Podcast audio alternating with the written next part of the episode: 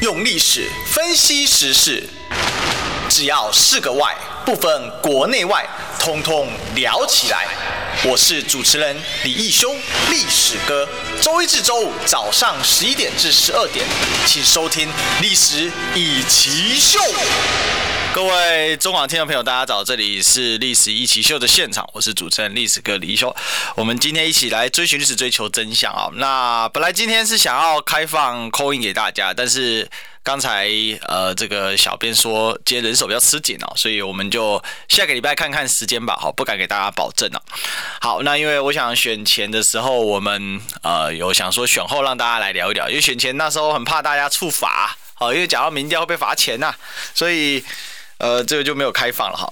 好，那我们今天呢，其实有点延续昨天的话题啊。昨天因为我们请了这个碧如姐啊来跟大家分享啊，那今天。呃，其实一样来谈一下好，民进党的全面大败哈。那这个大败，它是事实上现在一个状况就是全面内战中啊。我们可以看到整个信息哦爆棚式的展开，讲话的人是越来越多了哈。跟第一时间呃很多人啊不这个不敢讲话的状况，其实是有一些差别的。那我觉得这也是非常的好啊，就是说。民进党作为一个执政党啊，早就该做检讨。因为为什么他会大败？其实直白的讲，就人民对他不满意嘛。那人民对他不满意的根本原因在哪里啊？就是你执政太傲慢了。其实讲白了就是这个样子。那民进党向来就是我们都有说他内斗内行啊，就是说说错了啊，内斗虽然很凶，但是呢外斗。他们会团结哦，这是这个样子。但我这一次我想要斗胆的预言一下啊，我我认为这次民进党的内斗啊，会跟过去的民进党的内斗不一样哈。呃，直接用一句话讲，叫做“哎，赫马被胶转”哈，就是说为为什么这么讲呢？哈，因为道理很简单，以前民进党呢，哦，他一直处于一个相对弱势的状态哦，尽管像二零一六年他大胜了，但是。根基上面，民进党一直有一个心态，就是他没有这么的稳哦。什么叫没有这么的稳呢？因为对比国民党嘛，创立于清光绪年间啊，这是很不一样啊。国民党是一个百年老政党，看起来经过几次大风大浪哦，好像都快死翘翘了啊。比如说，呃，这个二零一六年的时候，感觉国民党要亡党了，结果二零一八年又来一个反弹，好，然后二零二零年的八百一十七万的大潮冲下来，感觉国民党又要亡党了，就国民党还是活了下来啊。呃，其实说真的，在二零二零年的时候，大概那一年哦，是我在，因为我那时候开始在媒体界开始待的比较久了嘛，哈，那呃就有很多的朋友哈，特别是一些蓝军的朋友哈，他们一些长辈就是说这个党要完蛋了哈，这个党要完蛋。那最近这样的话已经几乎都是没有听到了。那为什么呢？哈，可以看得出来啊，百足百足之虫，死而未僵，这是一点啊。那另外一点就是国民党确实他。呃，在成立了这么久哦，然后他也已经经历过他最容易让他消亡瓦解的那个阵痛期，也就是转型。这个也就是说，他这个转型之后，好，我们一般讲这个民主化之后，其实对于过去的威权政党，它是一个很大的冲击。但他事实上已经熬过了那一个时期，而且我们也可以看到，事实上转型正义。应该是对于国民党是最有冲击的哦，逻辑上是这样。但是因为民进党把转型正义完全做成了一个政治斗争嘛，所以事实上从东厂事件之后，渐次的民进党虽然促转会还在，虽然党产会还在，但整体来讲，国民党也适应了这样结构哦，也适应了没有党产的日子，然后也适应了促转之后，所以看起来国民党短时之短时间之内啊，还是会是呃台湾的两大政党之一哦。好，那在这样的一个结构背景之下，然后我们就直白的讲哈，就是说刚才提到民进党的大败啊，造造成他现在全面内战，但是他的结果会完全不一样。过去啊，就是内斗哦，但是会团结向外哦。那这一次的内斗，我认为啊，我会真正意义上的元气大伤。而且呢，会实质上的分裂，原因很简单，因为民进党的属性改变了。我刚才跟大家拉一拉杂讲了这么多，原因很简单，过去的民进党有存亡危机之意识，而现在的民进党已经意识到自己是大到不会倒，而且是普遍民进党现在新一代。政治人物的心态，这个心态会造成民进党他们在争权夺利当中呢，他们更看重的是我能不能在这一个利益当中获胜，而不是我整个党能不能获胜。因为对他们来讲，他们的认知跟理解是我这个党就是会赢哦，这也是为什么国民党常常被他酸说，其实相同的道理嘛。为什么国民党被他酸说，哎，内斗内行，外斗外行？因为过去的国民党他也觉得他大到不会倒，他的党产很多啊，哦，他有很多的这个本钱可以斗啊，所以他怎么斗？他不在乎他自己的党的死活，因为当你不觉得党会有死活的问题的时候，那自然而然你在斗的时候，你就不会在乎党的死活啊。哦，这个其实是呃，过去蓝绿两政党在内部斗争的时候，为什么它的延伸到外部的时候，它逻辑是不一样。简单来讲，我们讲斗斗不死啊，这我百年政党，我怕死吗？我当然不怕死啊，所以我用力斗啊。斗赢了之后，我有果果吃啊，所以为什么国民党常常发生一种很好笑的事情？那选举选举选举选到快要赢的时候，先把自己人干掉，然后结果选前的时候搏一脚，然后结果选举的时候输掉，哦，是显这叫什么显败吗？啊，不是，哦，是让对手险胜，然后自己呢这个变成呃这个输那一点点，然后那边呕的要死。这其实是国民党很常见的一种行为，这样的行为模式啊，其实讲白才刚发生完啊，二零一九年的时候，事实上也没过。几年、啊，所以你从这样的逻辑去推导的时候，其实你就会很看清楚这样猜。But 就来了哈，同样的状况在民进党过去是完全不同的光景。二零一九年其实民进党有严重的危机意识，因为二零一八年民进党当时也号称史上最大败嘛，哦，在这个九合一大选史上最大败。那到今年，我到到前几天我们才知道说，原来二零一九年的民进党的失败啊，其实。还算不上是他史上最大败，因为民进党创党以来至少都有六个县市嘛，哦，那现在是败到连六个县市都不剩哦，剩五个哦，所以而且只剩两个直辖市嘛，就台南、高雄，所以其实我们在看这个事情的时候，我们可以去就其内容，但是这一次的大败并没有普遍的呼唤起民进党人的危机意识，这件事情很重要。原理论上来讲，跟二零一九年一样的。二零一八年一样的大败，好，这一次的败的等级甚至超越了二零一八年，但是民进党人的反应却跟二零一八年截然不一样。到了二零一九年，民党人大多数团结在了蔡英文的名下，所以一开始确实民党也在分裂。比如说四大佬联名上书，哦，对不对？联名公告了一个，就是有李远哲、吴理培，哦，然后这个。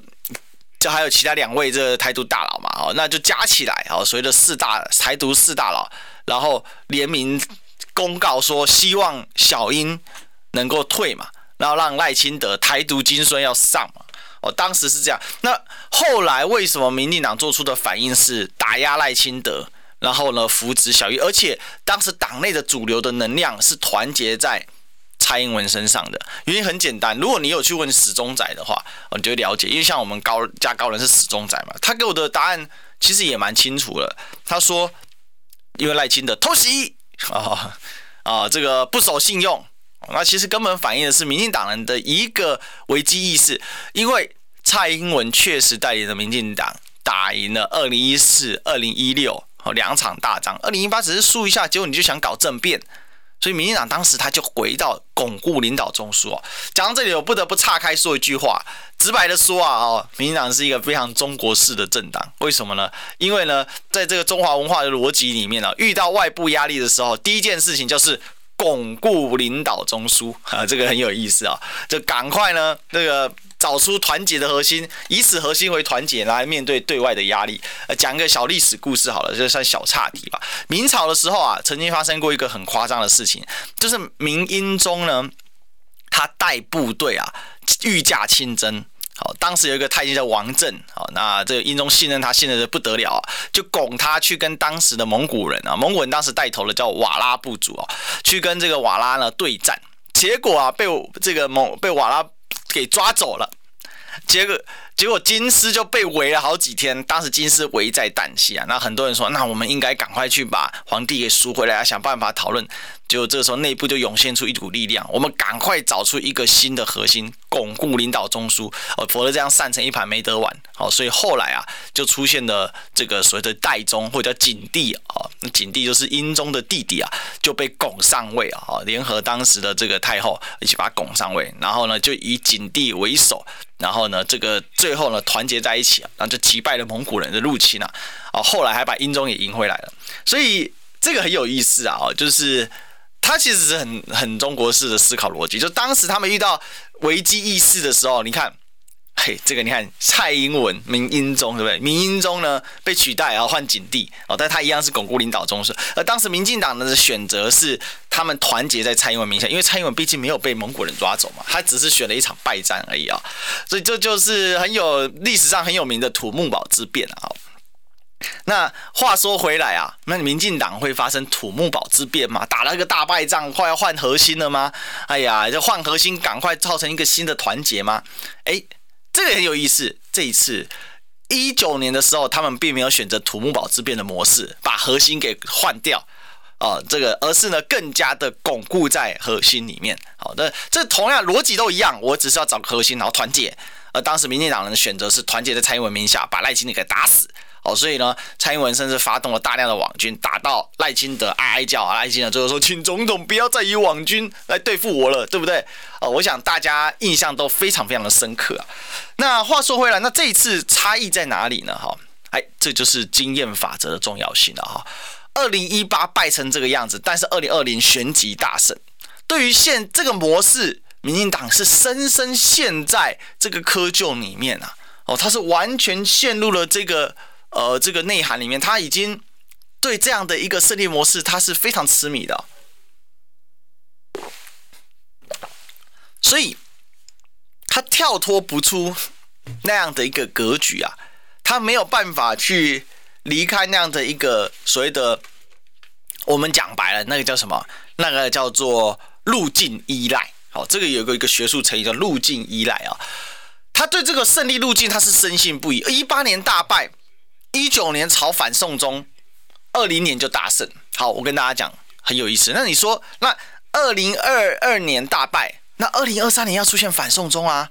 那二零二四年民进党就大胜了啊。我只要有一个团结核心就可以了。这时候切莫不可换核心。好，这里面有几个条件是差异不一样的哈。容我这个慢慢跟大家梳理一下，你就可以理解说为什么我们讲这个全面内战中，哎，赫尔贝交转哦，这一次的内战跟过去不一样。首先第一个。蔡英文在民进党的长期领导，讲白了，他就是执政民进党嘛。他从零八年上位到现在，世界事实上没有真正丢失过民进党的主导权呐，可以这么说。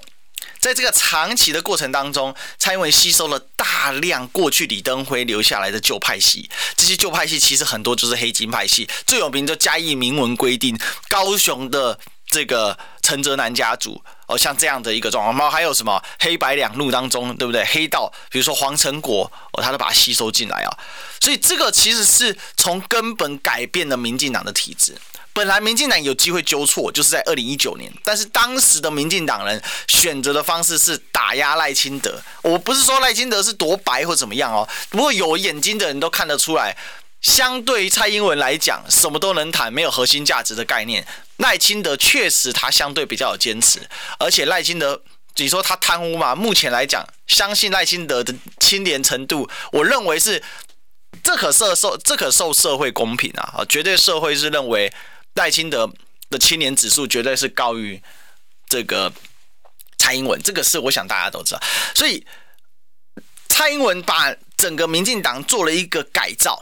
而这个改造就是把整个派系的力量呢，从原本是理念式的派系不一样，比如说有正国会，正国会叫正常国家促进会哦，新潮流哦，但新潮流它最早是有因为有新潮流办公室嘛，从那里开始出来的。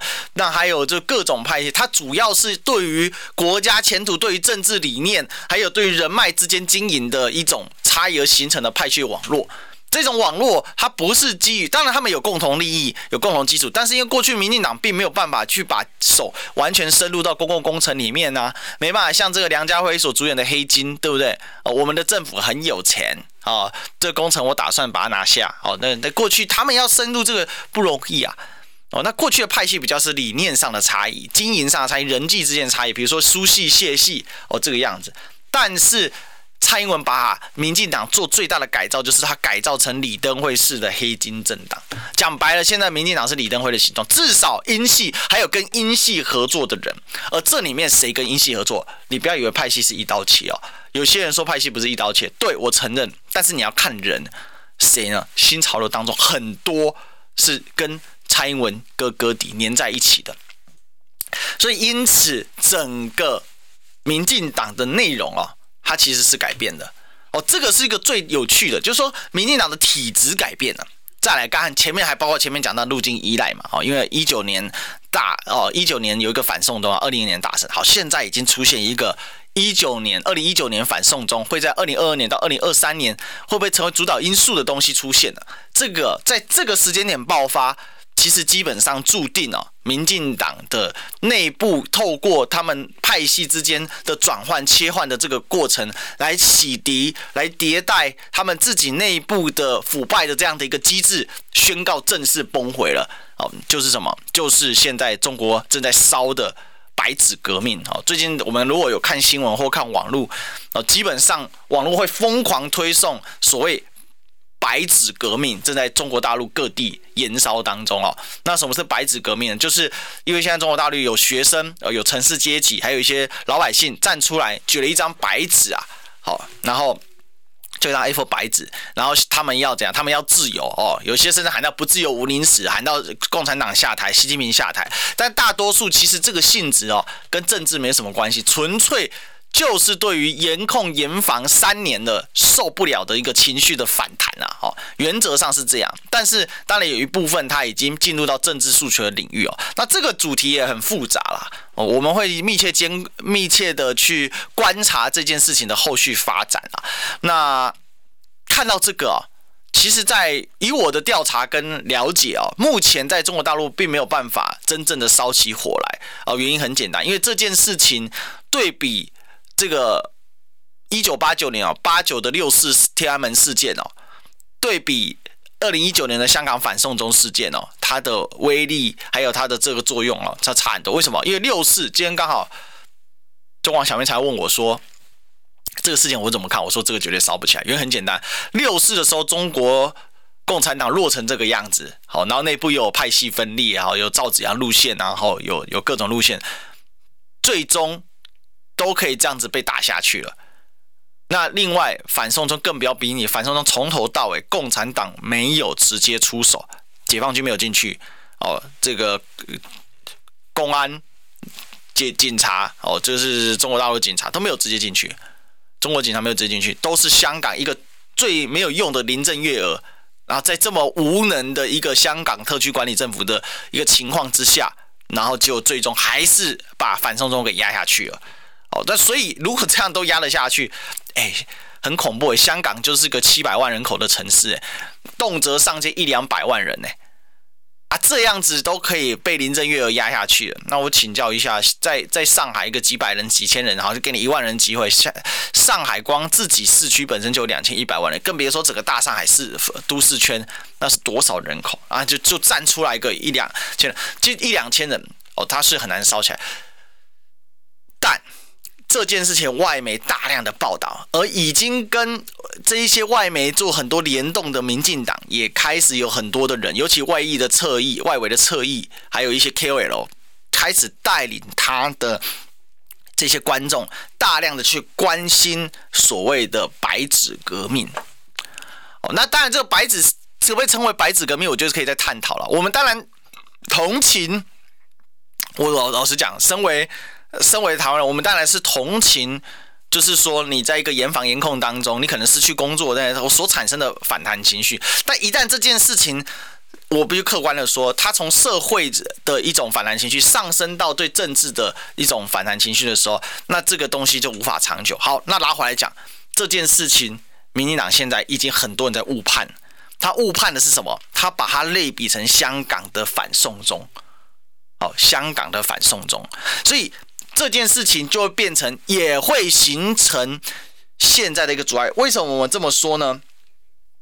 呃，因为啊，我们可以去看哦，整个这个侧翼的蔓延当中，包括谁？包括林非凡，小英男孩林非凡啊。林非凡现在他花时间在干嘛？他在整理，他在，他现在花时间呢，正在说。中国政府应该啊要善待抗议的民众等等等等，代表什么意思？在民进党里面的一个主要的派系，蔡英文里面的年轻人已经继续的玩起了我们可以把它统包为一种叫做价值革命，或者用中国大陆用法叫颜色革命的一个路线。所以，当他又开始觉得这颜色革命路线，那为什么他讲这个？他真关心中国老百姓生活死活吗？其实根本不关心。他真在意中国大陆那些人民吗？他更不在意。讲白了，你香港难民法到现在你通过不了啊！你对香港移民你是打压他来台湾的路径啊！可是他们在意什么？他们就是要寻找下一个反送中的痛点。哦，香港反送中的痛点，这就是今天这样的一个过程。所以一旦这样进入判断，那我就问你。上过《时代》杂志封面的蔡英文，作为民主运动大会，好，不是民主运动哦，不是运动大会哦，不是民主的运动大会，是民主运动的大会，好，抱歉，好，世界民主运动大会，哦，前阵才在台湾召开。作为美国人最信任的一个领袖，在自由民主价值方面最高的成就的蔡英文，能下台吗？能动摇他的领导权威吗？不行。而且这样的模式，我们民进党会赢啊，因为我们二零一九年靠反送中就获胜啊，靠着反权威、反中共，我们获胜啊。嗯，当林飞凡下这个判读判读的时候，蔡英文怎么会认错？不可能认错的啦。而且第一时间他确实不觉得自己有错啊，他在党中央就念念稿子，念完把稿子放那，啪，人就跑了，人就跑了。所以这个很有意思啊，你知道吗，各位？听历史哥的节目听久你会很上瘾，为什么？因为我绝对讲的跟其他名嘴不一样。我不是我不是为了哗众取宠而赚钱哦。我要跟大家讲，我我认为我在不管在任何地方，不管是主持或评论，我每一分钱我都赚的是心安理得。原因很简单，因为我都是给大家带来真正有实质观察的东西啊。我不会去讲那个什么啊，我跟你说了那个派系谁讲，有人告诉我说内线消息，当然大家都有。哦，可是我们要分析，要分析一个结构，要分析架构。人哦，自由意志再怎么高啊，他很难去违逆整个历史潮流，违逆整个大势所趋。当然，必须说，人更众人的意志堆叠起来，他就会有一个历史潮流、历史大势，然后也会有一些英雄豪杰去改变了历史的走向。最有名的例子是，到底是因为有拿破仑战争改变了欧洲，还是有拿破仑而改变了欧洲？哎，这个是两个。哎，你看这听起来一样，因为拿破仑战争是指说，当法国大革命之后，一系列所透过一系列的这这个法国的扩展，而把这个法国的这个公民权、公民意识，拿破仑民法典里面所倡导的民权意识散布到欧洲，还是因为有拿破仑而造成这个改变？其实我觉得都有。但是如果没有拿破仑，今天欧洲的公民意识，我看一下，可能要晚个几十年甚至上百年都有可能。哦，那也因为有梅特涅，所以让欧洲呢民权烧过之后呢，哦导导致了欧洲的这个保守派再次抬头，又再撑了一百年。哦，所以这很有意思嘛。哦，这个历史就是这样，他会有一些英雄，他会有一些豪杰。但是在我看呐、啊，林非凡绝对不是什么英雄豪杰人物，他没有什么能力去改变这个历史的转折点啊。在我看，林非凡远远不够格啊。我不是对林非凡批判，而是我去做一个历史人，读历史的人哦，我我观察，因为。做能够成就英雄人物性格的人，他总会有一些特殊点。我所谓的英雄，不代表他做的都是正向的哦，或者说特殊人物，或者是影响历史重大转折的人物。我我直接直白跟大家讲，很多人觉得陈水扁。贪污很讨厌，但陈水扁确实改变了民进党。很多人觉得蔡英文很讨厌，但蔡英文领导之下，民进党确实在历史上出现了一个大转折，而且我认为是一种偏差。但这种偏差的过程，已经永久了改变了民进党的属性。但是有一件事我绝对不会改变，就是广告。进广告，你知道吗？不花一毛钱，听广告就能支持中广新闻。当然，也别忘了订阅我们的 YouTube 频道，开启小铃铛，同时也要按赞分享，让中广新闻带给你不一样的新闻。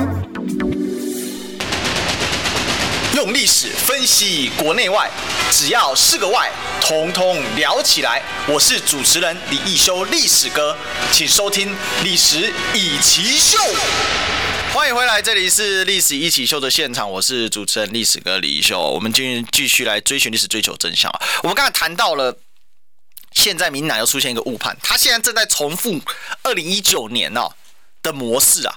二零一九年，民进党用反送中，然后死了之后大胜那我这里就引用李文忠的一句话啊，李文忠他新潮流，他事实上就比较倾向，他虽然在蔡英文里面做官哦，他跑到退辅会退辅会做副主委，以他的段数，以他的咖位哦，跑去退辅会做个副主委，其实是委屈他，他是有目的的啦。哦，这个我以前有讲过，我之以后再说吧。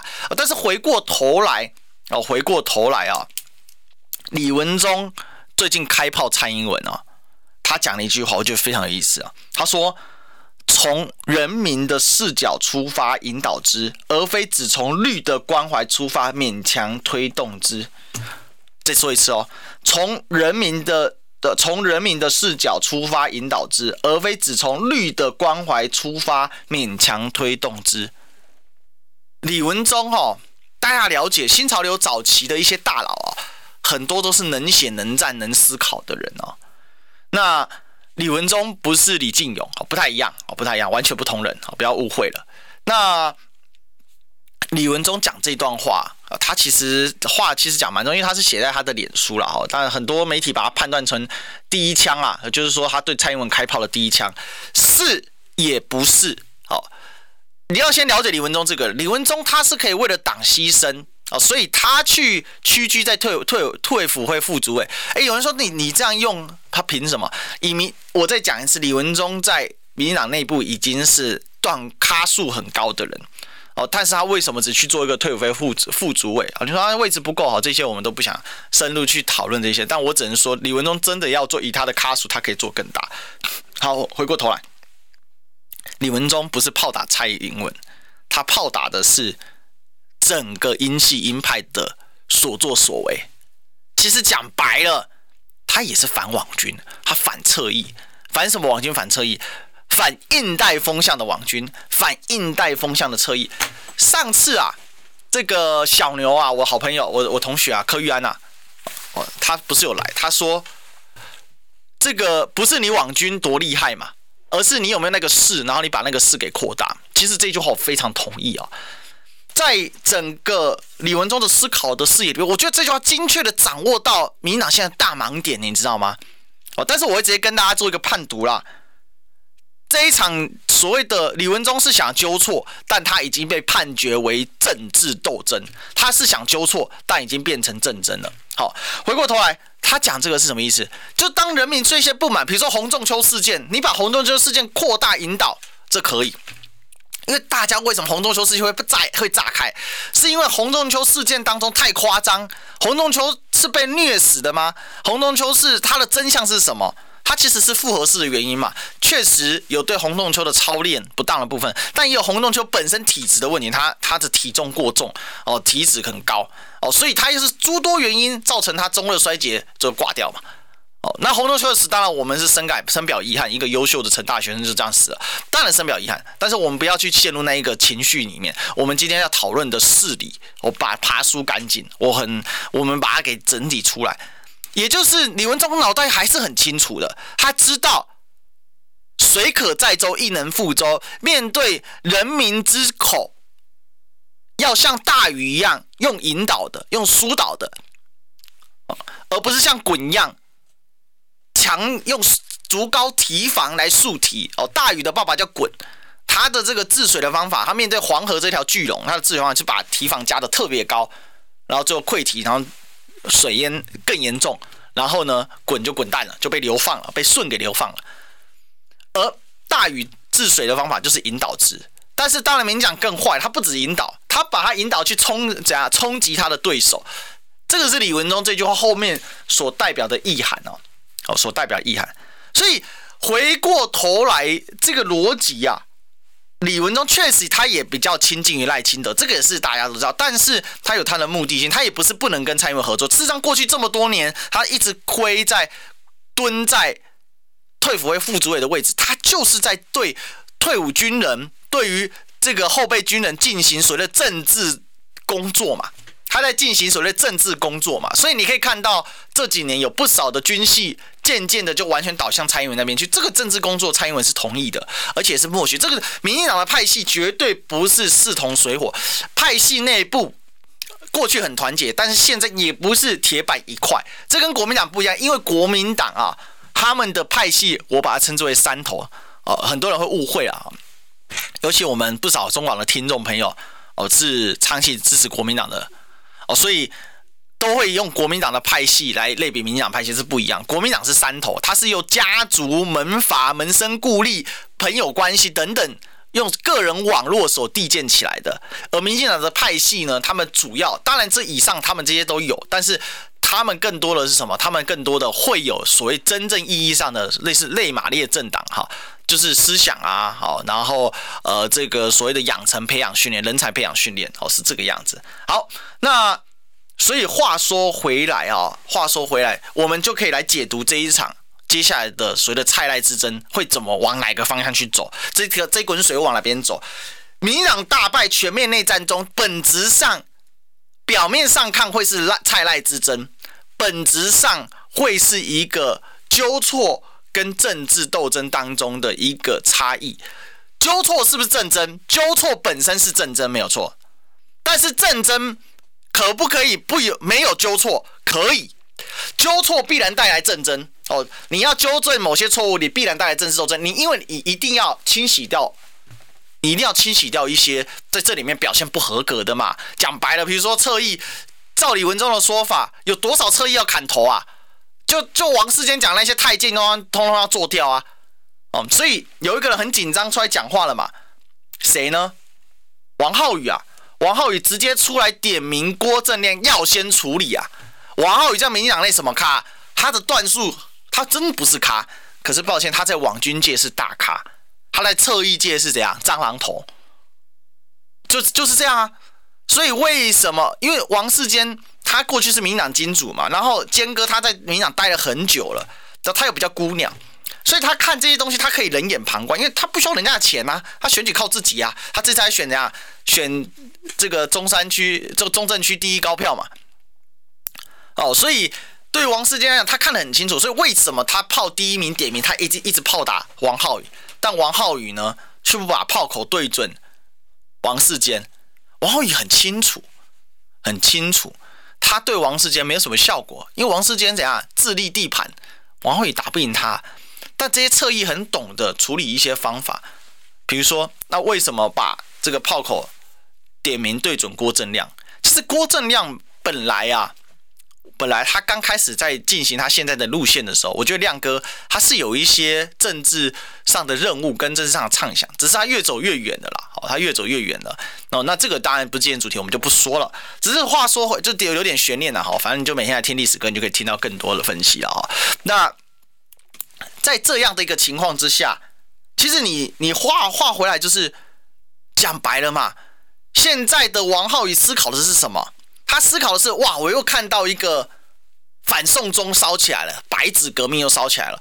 这一条路线百分之百会通，而且他们这些侧翼网军头，在上一次二零一九到二零二零的选战当中，每个赚的荷包盆满钵满了。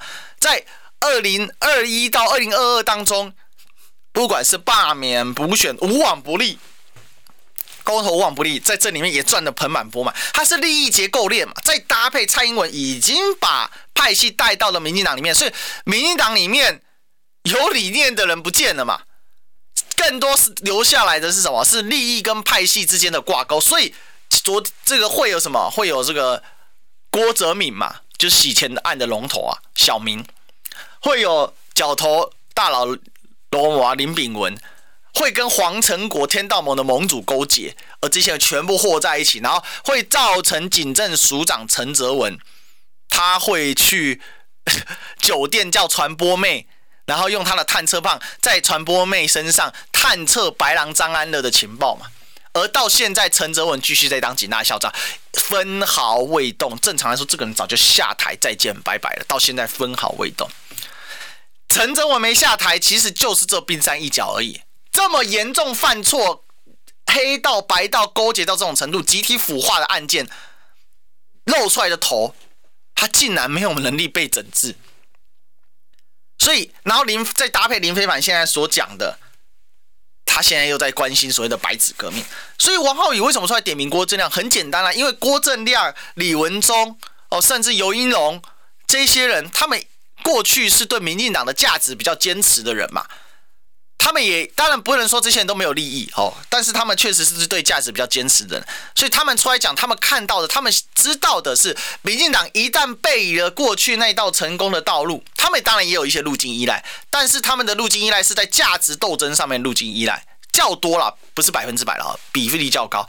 而他看到现在的民进党靠的是网军，靠的是侧翼的带头所造成的。背离价值，只剩利益，只剩黑白勾结，只剩洗钱这些东西的价值依赖，而这非价值依赖，而是所谓的金权结构的依赖。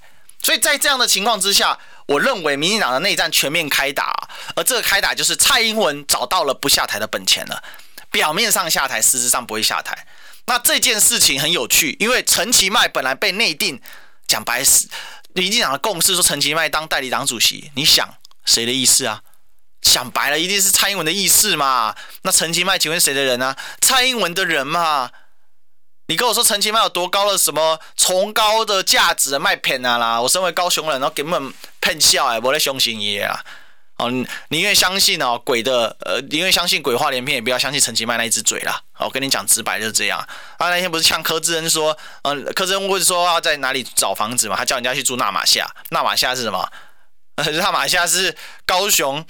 这个最深山的一区之一，山地乡，一天到晚很容易土石流，叫人家住那种这种这种尖酸刻薄的人，他根本毫无实质内容价值嘛。所以话说回来，民进党这个内战，我再次提醒，全面开战，已经正在全面开战了，哦，而且会越来越多人跳出来，然后这个撕裂，表面上是蔡赖之争，实际上呢，是一个。权力的斗争，而不是一个纠错的战争。那纠错在哪里？纠错就在于我们还没进广告，所以我们要进一下广告。我们进广告。听不够吗？快上各大 Podcast 平台搜寻中广新闻网，新闻还有精彩节目都准时推送给您，带您听不一样的新闻。中广新闻。用历史分析国内外，只要是个“外”，统统聊起来。我是主持人李一修，历史哥，请收听《历史以奇秀》。欢迎回来，这里是《历史一起秀》的现场，我是主持人历史哥李修啊。我们今天继续来追寻历史，追求真相啊。那我们刚才讲到啊，民进党这个大败全面内战当中呢，它不单只是狗咬狗一嘴毛啊。但是他现在逐步发发展成为狗咬狗一嘴毛，很简单，民进党现在的困境哦，就是国民党前几年的困境。国民党过去啊，被经过李登辉主政时期啊，其实已经腐败的不堪一击了。到了马英九时期呢，马英九对国民党的这种做法，他对于李登辉的那些派系，他并不是用整顿引导的方式，他是把它砍掉。其实这个就对国民党伤筋错骨啊！国民党之所以来到台湾能够快速的站稳脚跟，很大的程度是蒋家采当时的国民党采取的哈，不要说蒋家了哈，就是这当时蒋蒋蒋中正、蒋经国领导的国民党，他对于台湾的地方派系，他主要采取合作的方式，哦，主要采取合作的方式啊，那这个很有意思啊。他主要采取合作的方式，所以让他很快的站稳脚步，而这些地方派系就在那时候发展起来。但是在不管是蒋介石或是蒋经国时代，这一些派系虽有腐，但不敢败。腐跟败是两件事哦，腐都会有腐。我印象很深刻，蒋经国有一段经典的演讲留下来嘛，就是他在讲说。他有一次，他的祖母拿了两个铜板给他，一个叫他买油，一个叫他买醋，然后放在两个碗里面。结果他就咚咚咚，他小时候走走走走出去，啪一跌倒，这个碗打翻了，钱掉出去了。他搞不清楚啊，哪一个是买油，哪个是买醋，就带着回去拿给他祖母看。他祖母笑说：“你这个人怎么笨呐？啊，都一样，两个铜板是一样的，一个买油，一个买醋就好了。”但是蒋经国话锋一转说。他买油的钱在国家上面，买油就是买油，买醋就买醋，什么钱做什么事，谁在那边搞腐败，他很清楚。那他当时其实在恫吓的，就是这一些，你腐但你不能败啊。府多少会有官商多少会勾结，很多事情有灰色地带。水清水至清则无大鱼啊！哦，查证不得下河啊！这个是当年哦，这个班超征西域的时候，班超东汉的班超啊，他这个打通西域三十六勇士，他当时到很老很老要卸任的时候，他跟他的接接班人讲的，不要太苛刻哦，你不要不可能完全透明，这个东西啊。你要能够主主政者要能够 hold 得住，你才能做这种所谓的操作。但是这些东西到李登辉时代完全崩解了，因为李登辉的上位，他的权力基础不稳定，所以他当时为了要打击蒋家旧脉嘛，哦，当时团结在蒋宋美龄跟蒋纬国身上，所以呢，他的做法就是吸收了宋楚瑜，然后呢。跟地方派系完全解开他们的禁制令、限制令，让他们大肆扩张。而在在大肆扩张的过程当中，腐就变成腐败了。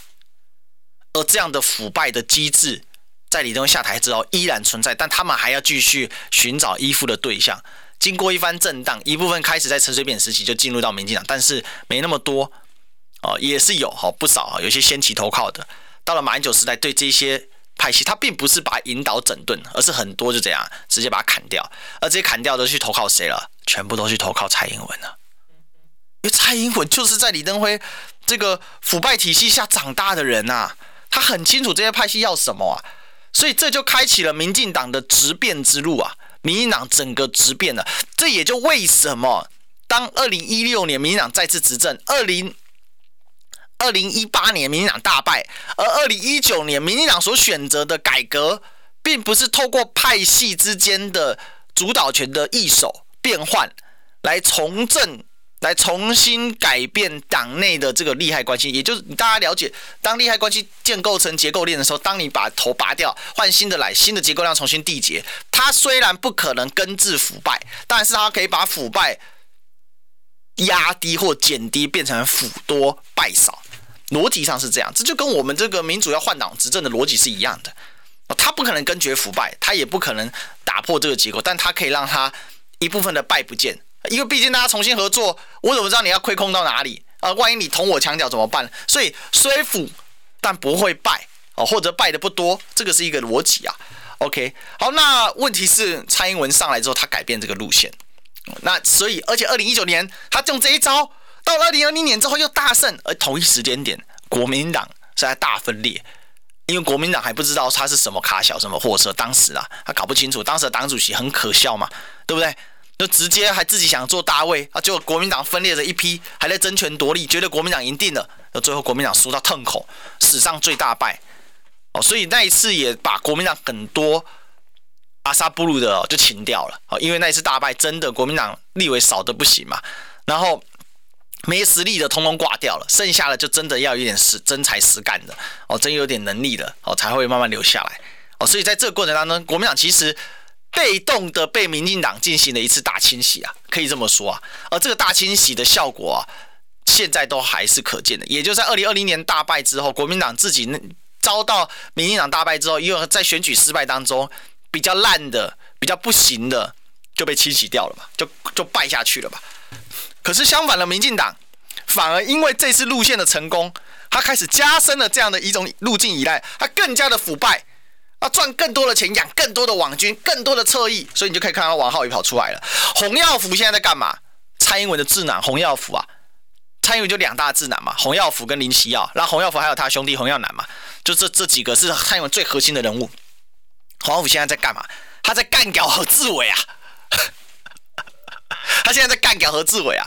当然，何志伟背背后是什么好咖，那是另外一回事啊。他现在在努力干掉何志伟，但何志伟所说的真的没那个道理吗？何志伟叫你远离黑道，真没那个道理吗？虽然何志伟他们家早期跟北联邦啊，这个呃，这个赵介佑他们关系也是很密切，我们都知道。但是整体来讲，因为现在他们很有钱了，他们不需要那么靠这些黑道了嘛。哦，他们现在非常有在开阳信银行啊，对吧？哦，那所以呢？侯耀福在干掉何志伟，对不对？然后林非凡在炒白纸革命，王浩宇在点名郭正亮，但是李文忠在讲的，他被点名虽然炮打蔡英文，但其实他讲的是一个，他讲的是一个路线跟价值的问题啊。就像我们前面说的，你不你你要从人民的视角出发去引导，而不是从你绿营的策略去强迫人民接受嘛。这是非常非常有意思，你知道，非常有意思。所以最后我们就可以来给今天讲了一一整集了哈，我们最后就可以来给这一场民进党大败的全面内战中呢，做一个定调定性了。正常来讲，这一种路线之争哦，这一种派这种领导人的这种权代之争，理论上来说，它具有一定的纠错能力，而且它会实质是讨论出一些问题，但是。演变到现在，二零一九年让民进党得来太容易，因为反送中大家着了魔、着了心，很多人害怕中国的统治，所以呢，在在选票上找不到中国共产党修理，就选了一个一样中国的国民党来修理他。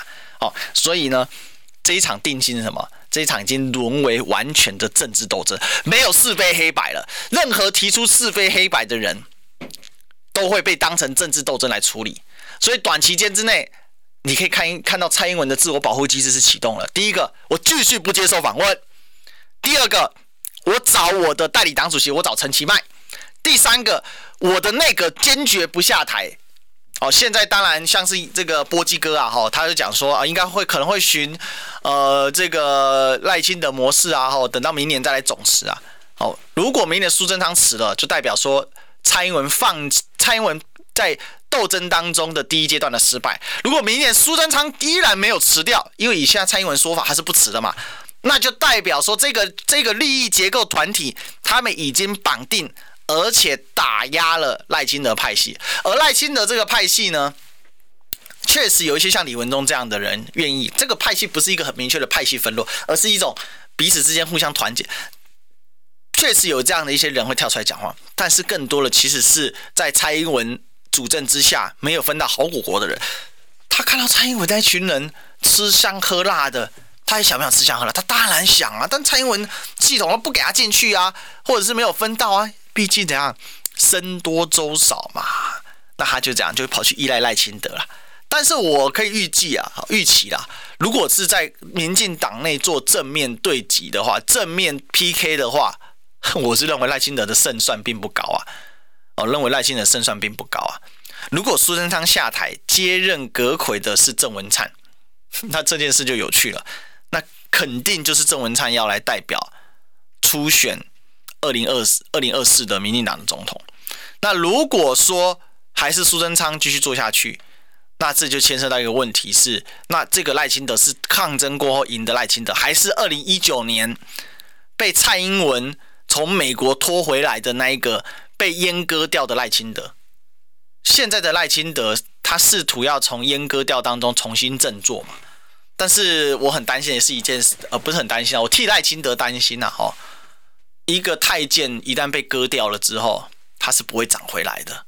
当赖清德选择在二零一九年跟蔡英文妥协的时候，他要重新长回来是很困难的。当然。民进党里面有一些有志之士，他们确实看到这个问题，所以他们会很快速的告诉大家，民进党很快就会定一尊，一定会赶快团结在赖清德门下。啊，最经典例子就是郭正亮阿亮哥嘛，他很快的就告诉大家说，民进党会很快团结在赖清德门下。但事实真是如此嘛？让我们看下去，明天见，拜拜。哎，还没有，还有一分钟哦，抱歉，看错时间。那我们既然有一分钟，我们可以再加长哦。所以现在的焦虑感是很重的。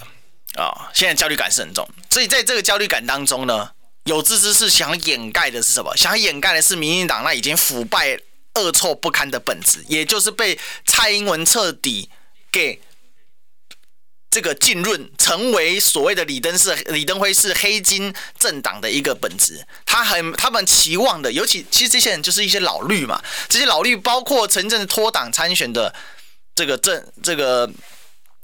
呃，那个谁啊，那个在在这个这个在桃园脱党参选的，对不对？哦，所以在这样的一个情况之下，哦，在这样的情况之下会非常有趣。我们接下来我们可以继续看，到底腐败会战胜民进党，而，留在民进党，还是他们的价值会回来？我看我是持非常悲观态度，人都很堕落。明天见，拜拜。